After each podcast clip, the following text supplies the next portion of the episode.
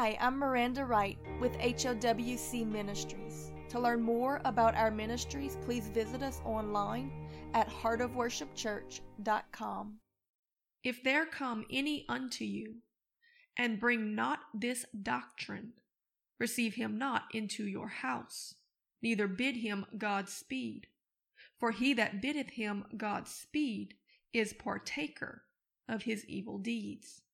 2 John chapter 1 verses 10 and 11. Does God actually say that? Are we as believers actually commanded to refuse to fellowship or even allow those who speak a doctrine other than that of the teachings of Jesus Christ into our house? Well, yes, actually. And here's why. Because that the Bible tells us that anyone who holds or preaches a doctrine other than the one delivered by Christ is accursed. We read it very clearly in Galatians chapter 1 verse 8 where the early apostles said, But though we, or even an angel from heaven, were to come and preach any other gospel unto you, other than that which we had already preached unto you, in other words, that which is laid out in Scripture, he say, Then let them be accursed. As we said before, so say I now again, that if any man preach any other gospel unto you than that which ye have already received, let him be accursed. For do I now persuade men or God? Or do I seek to please men? For if I yet pleased men, I should not have been the servant of Christ. But I certify you, brethren, that the gospel which was preached of me is not after me. For I neither received it of men, neither was I taught it, but by the revelation of Jesus.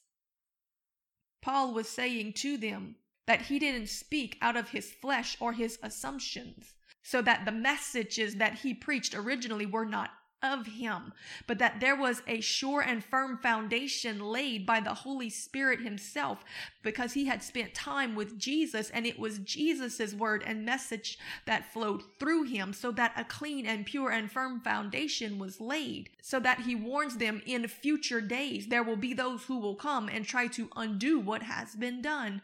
Don't listen to any gospel or any message that contradicts, alters, or dismantles it. It doesn't matter who it comes from, whether it came from him, them, or an angel from heaven. If it contradicts the teachings of Jesus and the foundations that were laid by him personally, then it is accursed. And so will be those who receive it. This is a very serious thing in the eyes of God. Christ suffered unimaginably to bring us the truth, the way, and the life. We are to cherish, guard, defend, love, and contend for that truth. For it is the only thing that will set men free. All else is actually aiding the enemy in keeping men in bondage to him and robbing Christ of the rewards of his suffering.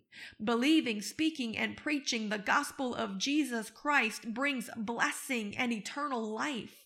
Therefore, believing, speaking, and preaching any other thing brings cursings and eternal damnation and separation from the God who loves you and suffered to show you the depths of that love. So, yes, he takes it very seriously. And if we love him, then we should too. The Bible says that when two walk together in fellowship, they decree that they agree. An agreement with an accursed thing makes you just as guilty. Deuteronomy chapter 7 verse 26 says, Neither shalt thou bring an abomination into thine house, lest thou be accursed, just like it. And Amos chapter 3 verse 3 says, Can two walk together except they be agreed?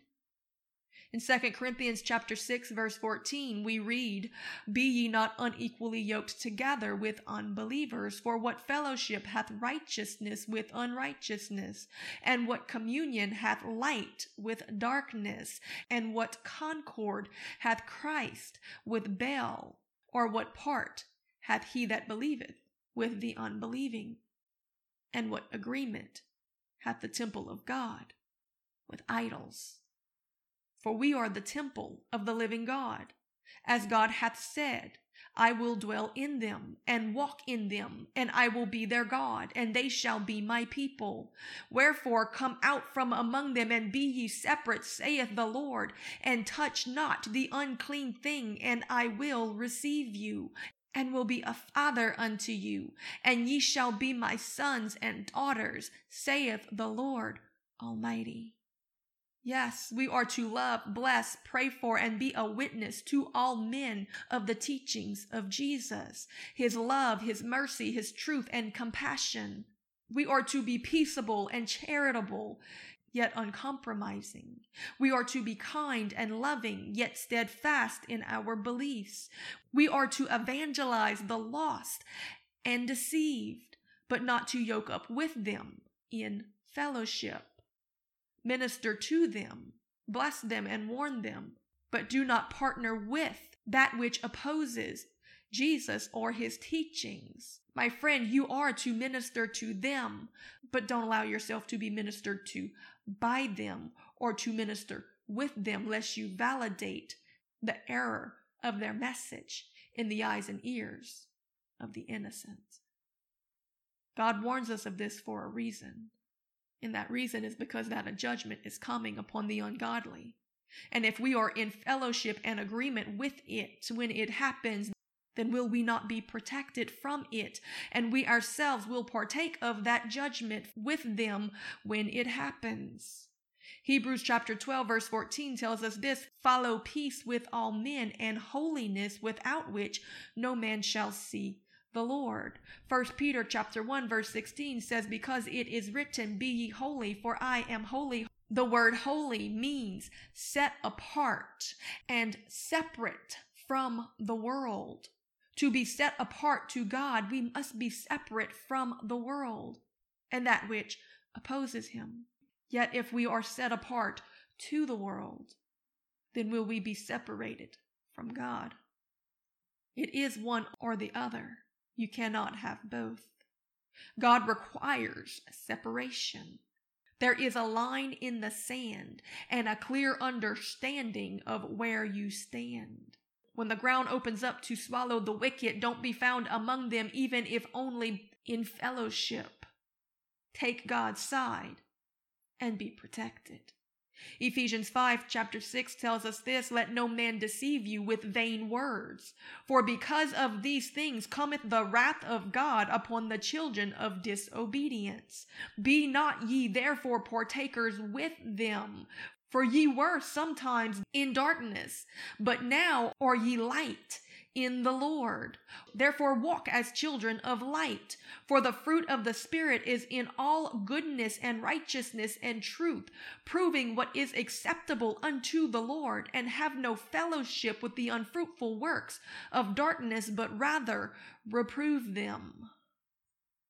Even when a believer strays from the truth of the gospel once delivered, we are required by Scripture to warn them in love and brokenness, but then to separate and have no further partnership or agreement with them until that they receive it. We read this in Second Thessalonians chapter 3 verse 14 where it says, "If any man obey not our word by this epistle, note that man and have no company with him, that he may be ashamed. Yet do not count him as an enemy, but rather warn him in love as a brother.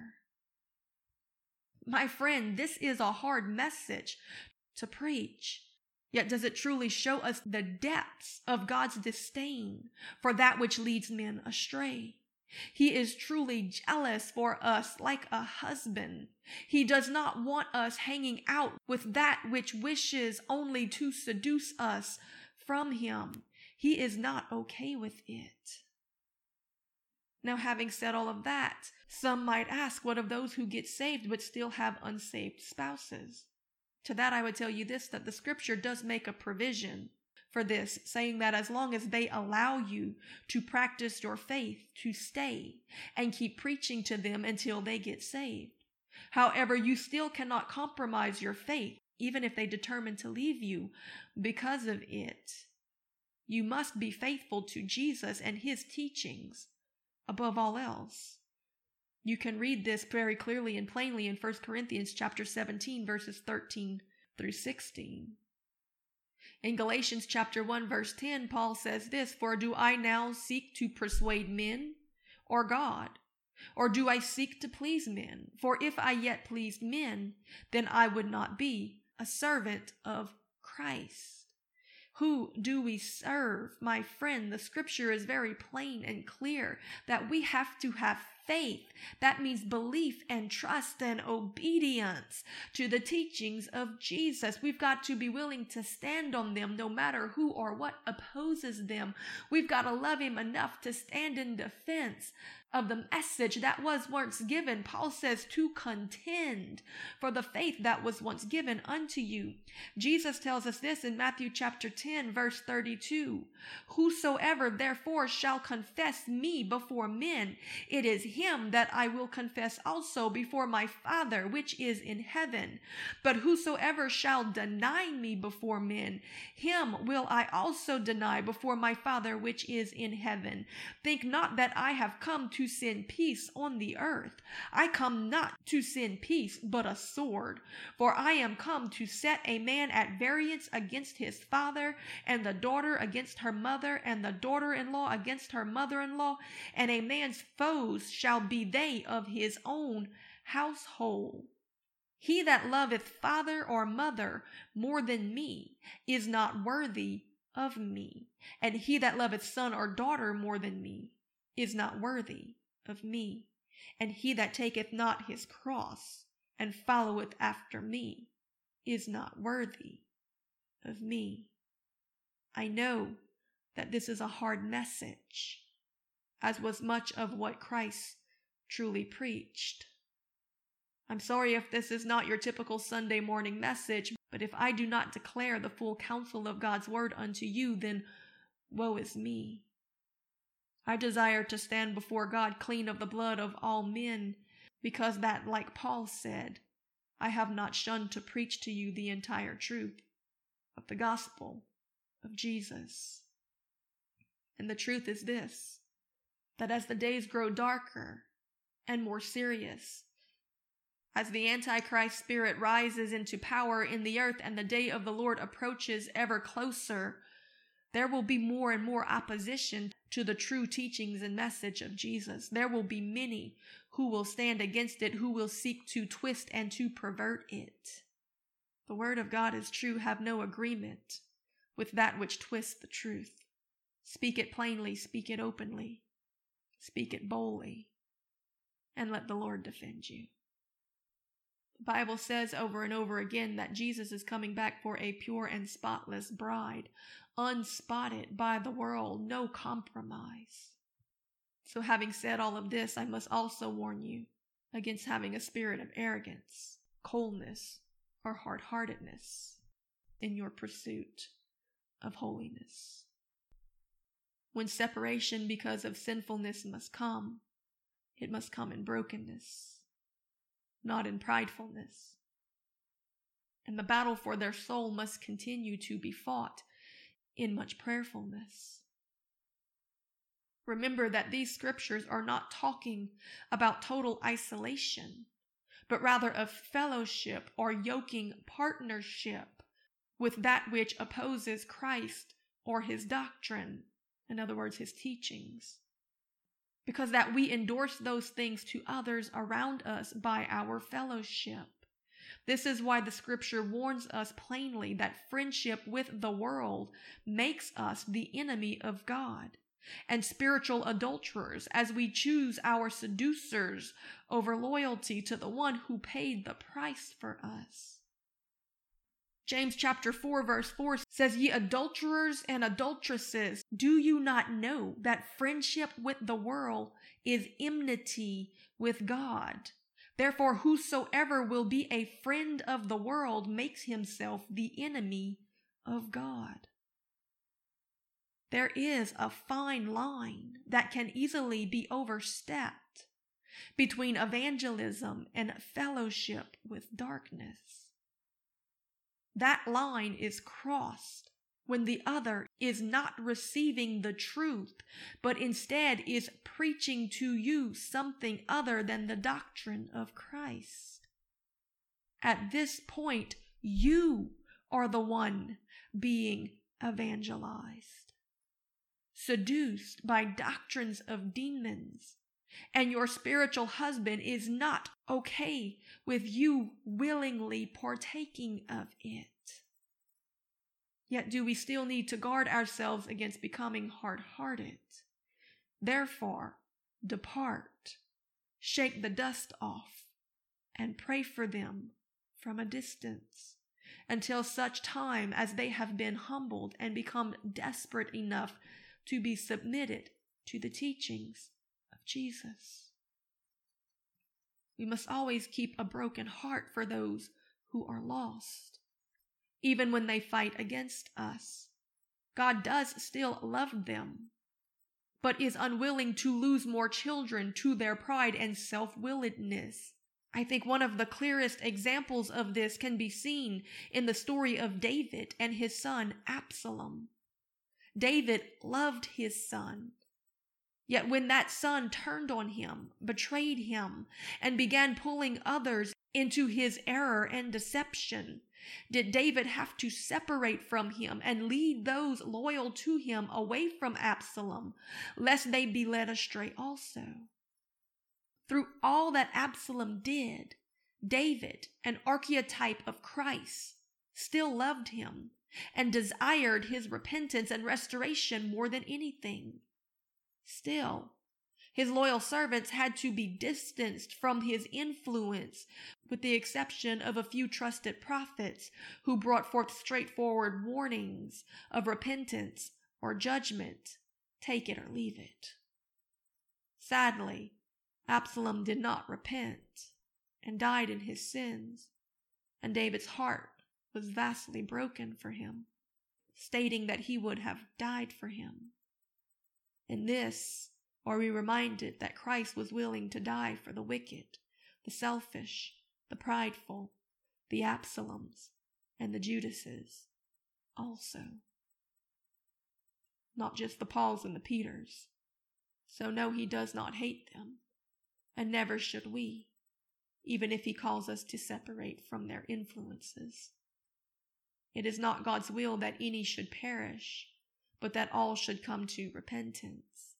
Therefore, preach the whole truth of the gospel.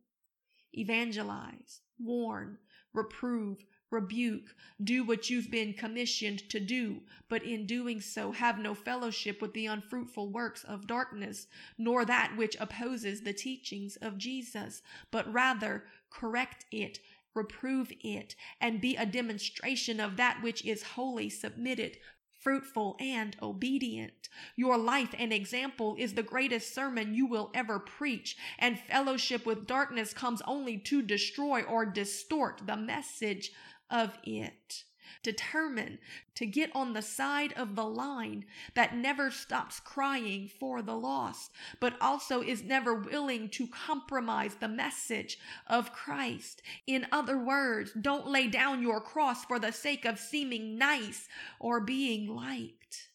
Walk in compassion and humility. But know that sometimes men will still be offended with reality.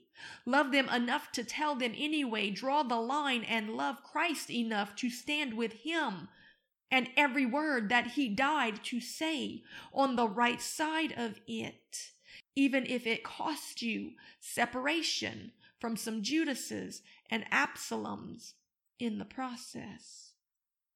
Weep for them, preach to them Pray for them, but don't be part of them.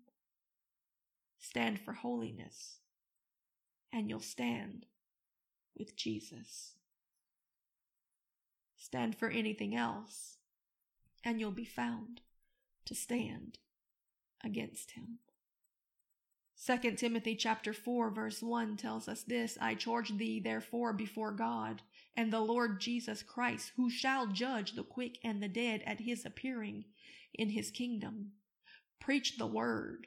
Be instant in season and out of season.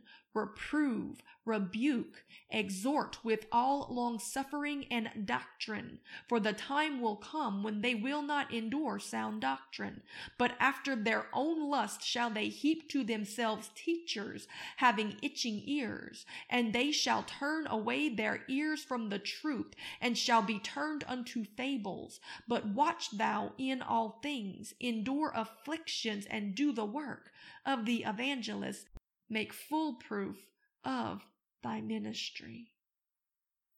My friend, we have been given a commission, but we have been given it with clear instructions. Jesus said to teach everything, every word that he has spoken, not leaving anything out. The scripture tells us that if we do not warn a man in his sin, if we don't stand for righteousness, then we'll have that man's blood on our hands at the day of judgment. That's why Paul said at the final day that he was clean of the blood of all men because that he had not failed or shunned to preach to them the full counsel of God's word. I do this to you today, but we have to all determine to stand in that place of faith. We read this in Matthew chapter 28, verse 18 And Jesus came and spake unto them, saying, All power is given unto me in heaven and in earth.